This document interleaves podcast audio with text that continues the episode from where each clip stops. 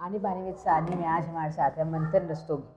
तो मंथन जी आपका न्यूज़ फ़ील्ड में और वॉइस ओवर में एंट्री कैसे हुई? सबसे पहले तो पारस अ, मैं आपको धन्यवाद देना चाहूँगा कि आपने मुझे यहाँ इनवाइट किया। और जैसे कि आपने न्यूज़ फ़ील्ड में एंट्री की बात की तो ये लास्ट ईयर की बात है। मैं जब सितंबर अक्टूबर में मैं एक्सप्लोर कर रहा था कि मैं आखिर क्या कर सकता हूँ। क्योंकि सच बताऊँ मैं बिल्कुल ओपनली बात करूँगा कि मुझे कुछ टाइम पहले तक ऐसा लगता था कि यार शायद मैं कुछ नहीं कर पाऊँगा आगे या फिर मैं नॉर्मली फ्रेंकली बोलूँ तो मेरे बस की बात नहीं है कि मैं इनकम कमा सकता हूँ या फिर कुछ पैसे कमा सकता हूँ। क्योंकि मैं राइटिंग में था और हर कोई आज की डेट में राइटिंग से जो जुड़ा है, वो ये सोचता है कि शायद आपको मुंबई जाके ही फ़ायदा मिले या फिर आप बाहर जाओगे तभी आपको फ़ायदा मिले। आप हल्द्वानी शहर में रह के इतना चीज़ें मतलब नहीं कमा सकते हो।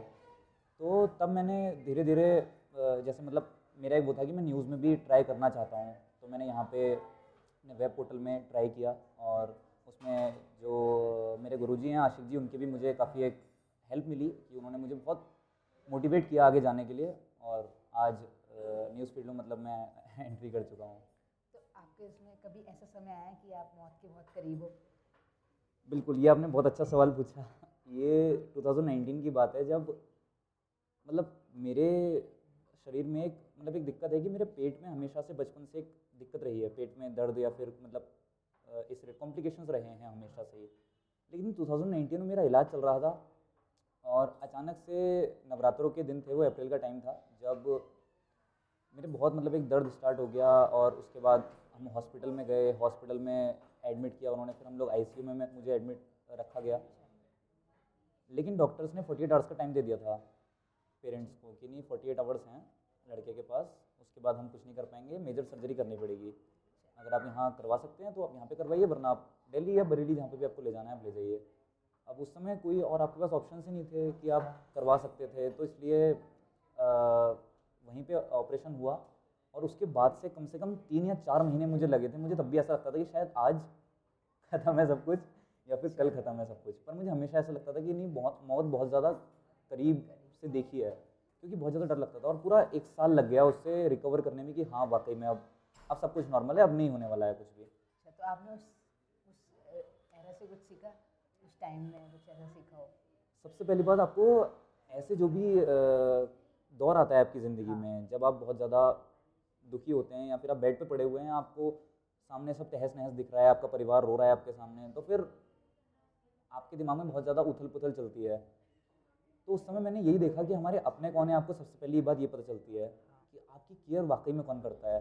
क्योंकि सोशल मीडिया के इस दौर में आपको लगता तो है कि आपके बहुत ज़्यादा दोस्त हैं, या फिर जितने भी लोगों से आप इंटरेक्ट कर रहे हो सोशली मिल रहे हो आप हाय हेलो हो रही है आपकी, ऐसा नहीं होता कि वो सब लोग आपके दोस्त हैं, या फिर वो सब लोग आपकी जेन्युइनली केयर करते हैं।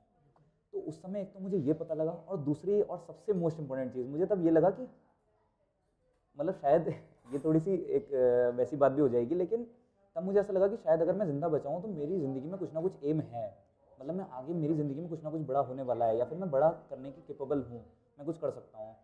उसके बाद से ही मेरा जो राइटिंग का फ़ील्ड था उसमें मैंने पोइट्री और फ़िल्म राइटिंग और मतलब जो भी लिरिक्स राइटिंग वगैरह न्यूज़ फ़ील्ड वॉइस ओवर्स मेरे सब 2019 के उस रिकवरी के बाद ही स्टार्ट हुआ। तो ऐसी क्या चीज़ें लो, जो लोग आपके बारे में गलत समझते हैं? लोग मेरे बारे में गलत ही समझते हैं। सबसे पहले मेरा जो लुक है मेरी दाढ़ी जो मैंने 2016 से नहीं कटाई है। अब इसके पीछे कोई ऐसा रीज़न नहीं है कि मैं कोई भाई स्टड लौंडा हूँ या फिर मतलब मैं कोई गुंडा हूँ। पर 99 परसेंट लोग जिनसे मैं मिला हूँ, जो लोग मुझे अब अब जानने लगे हैं, जिनसे मैं पहली बार में मिलता हूँ, उनको सबको हमेशा ये लगता है कि शायद ये इसका कोई गुंडे वाला बैकग्राउंड है और ये मतलब एक गुंडागर्दी वाले फ़ील्ड से आता है और भाई अभी आएगा और लड़ाई झगड़े वाला इसका सीन रहेगा या फिर स्टेट लौंडा होगा भाई बंदा ये कि भाई दाढ़ी वाड़ी रखता है ऐसी या फिर इसका ऐसा वो है। अब मैं दाढ़ी रखता हूँ शायद थोड़ा सा कम हंसता भी हूँ सामने लोगों के। तो इसलिए लोग गलत समझ जाते हैं कि यार ऐसा पर ऐसा नहीं है। आप जितने भी लोगों से अगर मिलेंगे जो लोग मुझे अब जानते हैं एक साल या छः महीने से भी अगर आप जानते हैं मुझे तो उनको पता चलेगा कि मैं शायद वैसा इंसान नहीं हूँ। अपने मुझसे कहने में थोड़ा सा अजीब लग रहा है कि मैं अच्छा इंसान हूँ पर नहीं मैं हूँ दिल से हूँ वाकई। ऐसी क्या चीज़ है जो आपको आगे बढ़ने में हौसला देती है? अपने काम में ऐसा। यार आगे बढ़ने में हौसला जो चीज़ देती है वो सबसे पहली चीज़ है फैमिली मतलब अब अब अब मिडिल क्लास फैमिली जब होती है तो आप अपनी फैमिली में क्या देखते हैं? कई बार घर में ऐसा होता है कि आपके पास चीज़ों को चलाने के लिए, उस तरीके का आपने माहौल देखा होता है कि चीज़ों को चलाने के लिए उतने संसाधन नहीं होते हैं, या फिर आपकी हर जिद, बाकी घर परिवार की तरह आपके आपकी पूरी नहीं होती है बचपन में। तो आप हमेशा से वही चीज़ सोचते हो कि यार, आपको जो चीज़ नहीं मिली, उसको आप अपने पेरेंट्स को बैक करोगे। मतलब उन्होंने जितना भी किया है आपके लिए, आप उसको वापस करोगे। तो मेरी हमेशा से सबसे बड़ी मोटिवेशन ये रहती है कि मैं अपने पेरेंट्स को जितना ज़्यादा हो सके उन लोगों के लिए करूँ और उन लोगों के लिए हमेशा खड़ा रहूँ। और जो लोग मेरे साथ हैं या मेरी जो केयर करते हैं, मैं उन लोगों के लिए हमेशा खड़ा रहूँ। जो मेरे आसपास, जो मेरा फ्रेंड सर्कल है, बहुत छोटा सर्कल है मेरा। मेरी लाइफ में मेरे दोस्त से ज़्यादा मेरे भाई हैं। मेरे चार पाँच भाई हैं। मैं मतलब उनके इर्द गिर्द मेरी पूरी ज़िंदगी घूमती है। तो मैं हमेशा कोशिश करता हूँ कि उनसे मोटिवेशन लेके या फिर जिससे मैं मिल रहा हूँ, आपसे बहुत मोटिवेशन लेता हूँ मैं, जिस तरीके का आपने ये नया अपना वेंचर स्टार्ट किया है और इतना आप चला रहे हैं आप साइकिलिंग और साइकिलिंग से लेके फोटोग्राफी इतनी सारी आप चीज़ें करते हैं तो मुझे बहुत मोटिवेशन मिलती है आप आपसे भी कि यार एक इंसान कितनी सारी चीज़ें और एक्सप्लोर कर सकता है लाइफ में। तो पैशन फॉलो करके पैसे कमाने में क्या क्या दिक्कतें आई? फिर पैशन फॉलो करके पैसे कमाने में दिक्कतें बहुत आती हैं क्योंकि आपको सपोर्ट नहीं मिलता। आपको हमेशा ऐसा लगता है कि यार, आप अगर अब बोलोगे कि यार, नहीं, मुझे पैशन फॉलो करना है घर में तो क्या फैमिली का सपोर्ट मिलेगा आपको? आपको हमेशा बैक ऑफ़ द माइंड में ये ख्याल रहता है। लेकिन मैं बहुत ज़्यादा अपने अपने आप को शुक्रगुजार मानता हूँ कि मैं हल्द्वानी में ऐसे लोगों के बीच जुड़ा हुआ हूँ, जहाँ रहबड़ संस्था या तामीर ए और रवि रोटी बैंक संस्था, ये इतने अच्छा अच्छा काम कर रहे हैं यहाँ पे। तो मुझे इन लोगों से बहुत ज़्यादा प्रेरणा मिलती है कि मैं आगे बढ़ूँ और अपने पैशन को फॉलो कर सकता हूँ मैं। क्योंकि बहुत सारे ओपन माइक्स या फिर हाँ। सब हो रहे हैं। मैंने 2019 में स्टार्ट किया था। और एक मैं बताना भूल गया मेरे जो सबसे मेरी मोटिवेशन की सबसे बड़ी कड़ी रहे हैं वो मेरे लेट फ्रेंड जिनका अभी जिनकी डेथ हो गई थी पारस पारस भाई। तो वो मेरे सबसे पहले वो थे जिन्होंने मुझे सपोर्ट किया। वो मेरे हर इवेंट में जाते थे। वो मेरी पोएम तय करते थे कि मैं ये वाली पोएम बोलूँगा या फिर ये वाली शायरी बोलूँगा या ये वाली गज़ल बोलूँगा। लेकिन पैशन से पैसे पैसे कमाने का जो ज़रिया था वो मुझे नहीं लगा था। मुझे कभी नहीं लगा ऐसा कि मैं कमा पाऊँगा। लेकिन मैंने स्टार्टिंग में सोचा कि मैं फ्री फ्लो में वो करूँगा। मैं फ्लो के साथ ही चलूँगा। वो विद द फ्लो जैसा कि हाँ। बोलते हैं इंग्लिश फ्लो है तो मैं चलता गया। स्टार्टिंग में दो तीन महीने मुझे लगता था कि नहीं यार मैं क्या कर रहा हूँ? मैं मुझसे नहीं हो पा रहा है। बहुत ज़्यादा डिस्टर्बिंग हो गया है मतलब ये। लेकिन धीरे धीरे धीरे धीरे आप अगर किस चीज़ में लगे रहते हो तो आपको उसका फल मिलता है और आप अर्निंग भी आपको होने लगती है।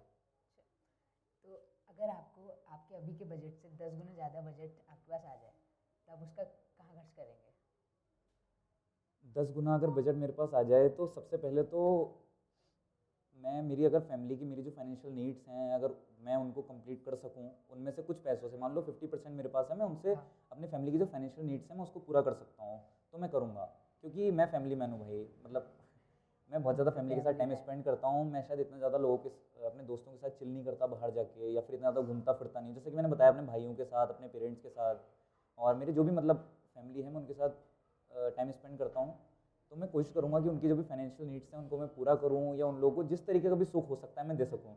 और उसके बाद जैसा रवि रोटी बैंक संस्था काम कर रही है हल्द्वानी में तो मैं उसको सपोर्ट करना चाहूँगा फाइनेंशियली मैं चाहूँगा कि हल्द्वानी में जितने भी मतलब मेरी लेवल से मैं जितने भी लोगों को हेल्प कर सकता हूँ फाइनेंशियली जितने भी गरीब लोग हैं जो भी ज़रूरतमंद लोग हैं तो मैं उन लोगों की हेल्प करना चाहूँगा। अच्छा।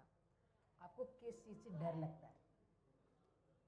यार डर मुझे मुझे पहले 2019 तक मुझे मौत से बहुत ज़्यादा डर लगता था क्योंकि मुझे ऐसा लगता था कि यार मतलब क्या है? आपको अभी भी लगता है? क्योंकि आप अभी अभी भी अगर आप कभी सोचने बैठोगे कि यार डेथ लाइफ तो आप एकदम से झन्ना जाता है आपका दिमाग कह रहे हाँ यार भाई एक दिन तो लेकिन मुझे सबसे ज़्यादा डर जिस बात से लगता है वो ये है कि अगर किसी दिन मैंने लिखना बंद कर दिया मेरे दिमाग में थॉट्स आने बंद हो गए हाँ। क्योंकि कई बार ऐसा होता है कि छः छः सात सात दिन चले जाते हैं आप नहीं लिख पाते हो कुछ जो चीज़ नॉर्मल है लेकिन जो लोग अभी स्टार्ट कर रहे हैं या फिर जिनको भी एक दो महीने मतलब कुछ टाइम हुआ है स्टार्ट किया वो हमेशा घबरा जाते हैं मैं भी कुछ टाइम पहले तो बहुत ज़्यादा घबरा जाता था अगर मैं सात दिन तक कुछ नहीं लिख पाता था अच्छा। पर फिर मैंने लोगों को देखा कि यार लोग एक एक महीने तक नहीं लिख पाते हैं कुछ हम्म। इसका सीधा साधा मतलब ये होता है कि अगर आप ज़्यादा पढ़ नहीं रहे हो या फिर ज़्यादा सुन नहीं रहे हो तो आप लिखोगे कैसे? आपके पास थॉट्स तब आएँगे जब आप सामने सुन रहे हो या फिर जब आप पढ़ रहे हो लिखा हुआ कहीं का।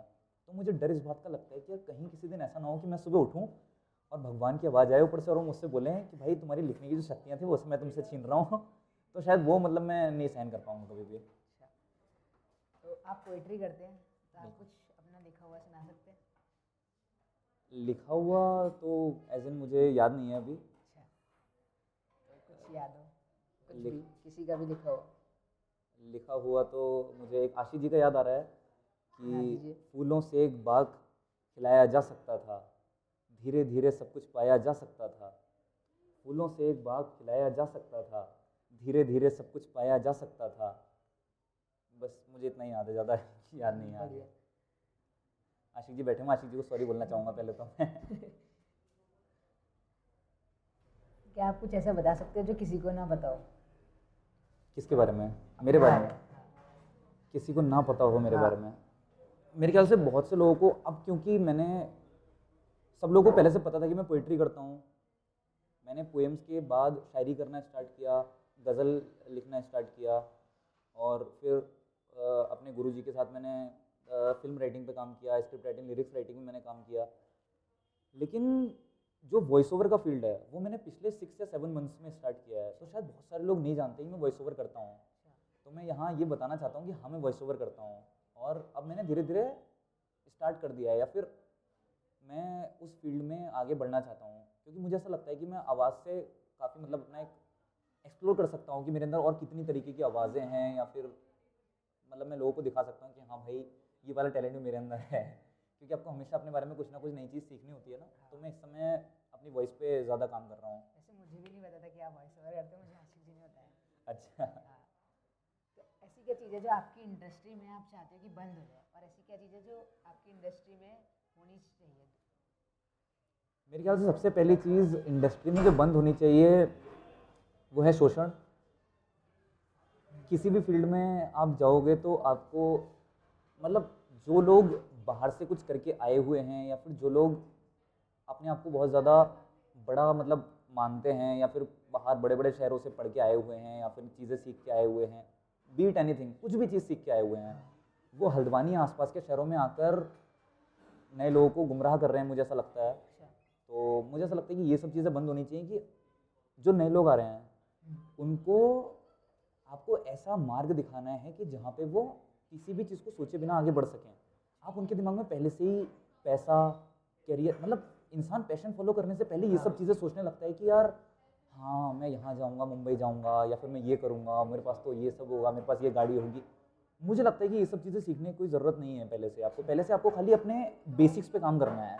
जब आप बेसिक्स पे काम नहीं कर पाओगे तो फिर आप कैसे करोगे? आगे नहीं बढ़ सकते आप। अगर बेसिक्स पे आपने काम नहीं किया तो आप सब आप सिर्फ़ अगर लालच में आगे चले जाओगे तो लाजमी है कि आप गिरोगे ही कहीं ना कहीं जाके। अगर आपको एक दिन देश की प्रधानमंत्री से के साथ बिताने का मौका मिले तो आप उनसे क्या चीज़ मतलब बताओगे उन्हें कि ये चीज़ होनी चाहिए देश में या नहीं होनी चाहिए? इस चीज़ पे मैं काम होना चाहिए। नहीं मैं अगर प्रधानमंत्री जी से मिलूँगा हाँ। तो मैं उनसे बोलूँगा कि जैसा मतलब जो संस्थाएँ हैं जो काम कर रही हैं उनको अगर गवर्नमेंट अपने लेवल से फंडिंग करे या फिर उनका सपोर्ट करे क्योंकि हमने बहुत जगह देखा है। सिर्फ़ हल्द्वानी की बात नहीं है, बहुत जगह ऐसा देखा है कि शायद उस तरीके का सपोर्ट सामाजिक संस्थाओं को नहीं मिल पाता है। तो मैं आग्रह करूँगा प्रधानमंत्री जी से कि भाई आप राज्य में आएँ या फिर शहर, जो भी ज़िला प्रशासन है हमारा, उसको आप, उससे आप कहें, आप ऑर्डर्स दें, निर्देश दें, जो भी दें, कि आप जो सामाजिक संस्थाएँ हैं, जो वाकई में काम करना चाहती हैं, जो वाकई में लोगों के बीच में जाके सड़कों पर उतरकर घरों में देख रही हैं, देखभाल कर रही हैं, बुज़ुर्गों की देखभाल कर रही हैं या ज़रूरतमंदों की ज़रूरतें पूरी कर रही हैं उन लोगों को सपोर्ट किया जाए किसी ना किसी लेवल पर। आप अगर किसी को वॉइस ओवर या राइटिंग में करियर बनाना हो तो वो कैसे शुरू करेगा? सबसे simple keep it simple and sorted KISS formula है? Keep it simple and sorted तो आपको कुछ सोचना नहीं है।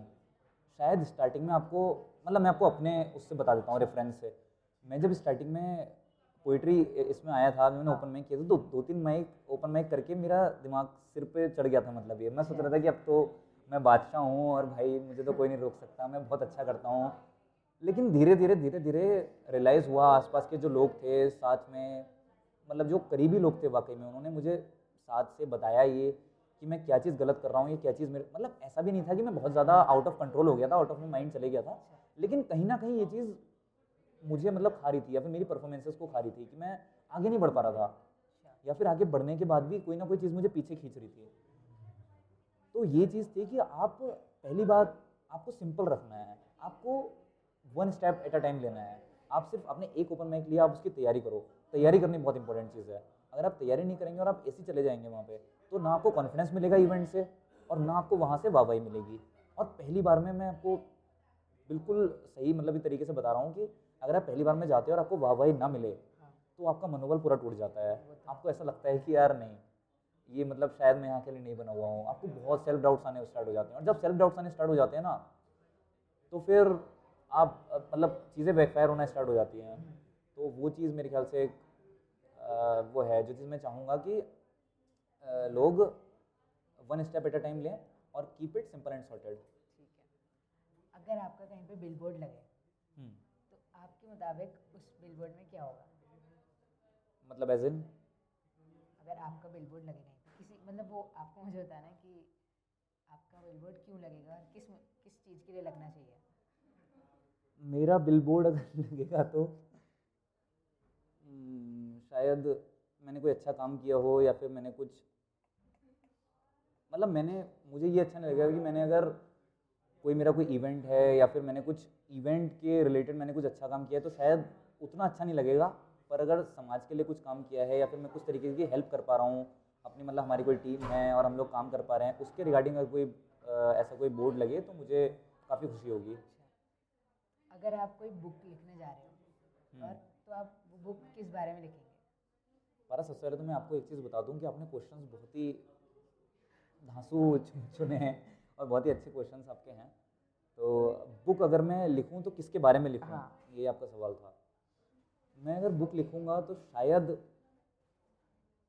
मोहब्बत इश्क मतलब इससे रिलेटेड ही होगी हाँ। पोइट्री से रिलेटेड ना भी हो तो शायद मेरी कोई कहानी होगी जिसमें मैं अपने कोई प्यार के किस्से लिख रहा हूँगा या अच्छा। फिर मेरे जो आर्टिकल्स हैं मैं अपने जो मैं सोशल मीडिया पे डालते रहता हूँ अपलोड करते रहता हूँ इंस्टाग्राम वगैरह पे मैं उनको एक बुक में संजो के सामने पब्लिश करना चाहूँगा। हाँ मतलब घर वालों से थोड़ा सा बात करनी पड़ेगी उससे पहले क्योंकि घर वालों को एकदम झटका लगेगा कि इतने सारे लव लेटर्स या फिर लव आर्टिकल्स कहाँ से आ गए भाई? अगर आपको सब कुछ ज़ीरो से स्टार्ट करना पड़े तो आप कहाँ से स्टार्ट करोगे? अगर सब कुछ ज़ीरो से स्टार्ट करना पड़े हाँ। अगर सब कुछ ज़ीरो से स्टार्ट करना पड़े तो मैं सिक्स क्लास से स्टार्ट करूँगा। अच्छा। क्योंकि मुझे लगता है कि मेरी जो लाइफ थी वो सिक्स क्लास के बाद बहुत ज़्यादा चेंज हो गई। या फिर मैं जिस मतलब आपको उतनी छोटी एज में ज़्यादा पता नहीं होता है कि आपकी लाइफ कहाँ बढ़ रही है या फिर कहाँ नहीं बढ़ने वाली है। मैं फिफ्थ क्लास तक टॉपर था अपनी क्लास में और मैं आप, आप, आपको अपनी ज़िंदगी की सबसे बड़ी गलतियाँ बताता हूँ। दो तीन जो गलतियाँ हैं। ये आपने सवाल पूछा नहीं था पर हाँ। शायद अच्छा सवाल बन जाएगा ये। गलतियाँ? नहीं गलतियाँ मैं आपको बताता हूँ कि गलतियाँ मेरी ज़िंदगी की क्या क्या रहीं। सबसे पहली बात कि मैंने इलेवेंथ क्लास में साइंस लेने का सोचा। पीसीएम के साथ कंप्यूटर साइंस लेने का सोचा। अच्छा। टेंथ तक मेरी हिंदी बहुत अच्छी थी।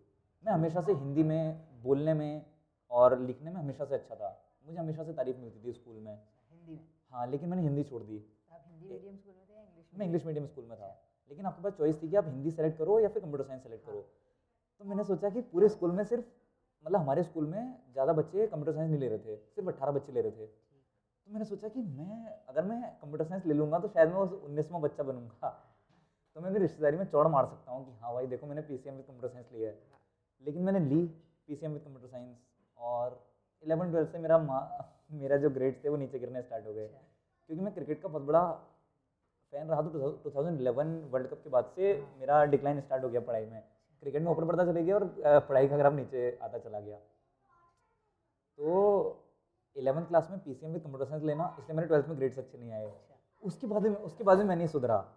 मैंने ट्वेल्थ से निकलने के बाद सोचा कि मैं बीटेक तो नहीं करूँगा क्योंकि बीटेक आजकल हर गली में हर कोई कर रहा है इंजीनियरिंग मतलब मैं जो इंजीनियरिंग जिन लोगों ने कर रखी है उन लोगों को कुछ गलत नहीं कहना चाहता हूँ। पर क्योंकि सब लोग कर रहे थे इसलिए मुझे लग रहा था कि मुझे इस लाइन से हट के कुछ करना है। अब सोचो आप मैंने हट के क्या किया होगा? मैंने B S C with P C M की पी सी एम में गंदे ग्रेड्स लाने के बाद भी मैंने सोचा कि मैं बी एस सी जैसा टफ कोर्स करूँगा। बैक लगी। हर सेमेस्टर में बैक लगी। और छः महीने लेट मैंने वो स्टार्ट किया अपना मतलब कंप्लीट किया मैंने बीएससी और उसके बाद मेरा पोइट्री वगैरह की तरफ़ रुझान बढ़ा। फिर मैंने सोच लिया कि नहीं जो मैं छः सात साल से पहले से चाहता था कि हाँ मैं इस तरफ़ बढ़ूँ अब मैं उस चीज़ को नहीं छोड़ सकता हूँ और अब मुझे उसकी तरफ़ ही अग्रसर रहना है और मैं वही करूँगा। और उसके बाद अब मैं मास्कॉम भी कर रहा हूँ। मास्कॉम में जर्नलिज्म कर रहा हूँ नैनीताल से। और साथ साथ में जर्नलिज्म अपना चल रहा है वॉइस ओवर चल रहा है। और आगे देखते हैं होपफुली कैसा रहती है जर्नी तो आपको हमारे सवालों में सबसे बढ़िया सवाल कौन सा लगा? सबसे बढ़िया सवाल मुझे दो लगे। एक तो वो कि आपने जो पूछा कि आप ऐसा कुछ बताइए जो आप किसी को ना पता हो। ठीक है, जिसमें मैंने बताया कि मैं वॉइस ओवर और जिसमें इसका ही शायद एक आंसर था कि दाढ़ी की वजह से सब लोग समझते हैं कि मेरे अंदर एटीट्यूड है, लेकिन ऐसा कुछ नहीं है। और दूसरा सवाल, आपको कभी मौत के करीब वो शायद एक सवाल था।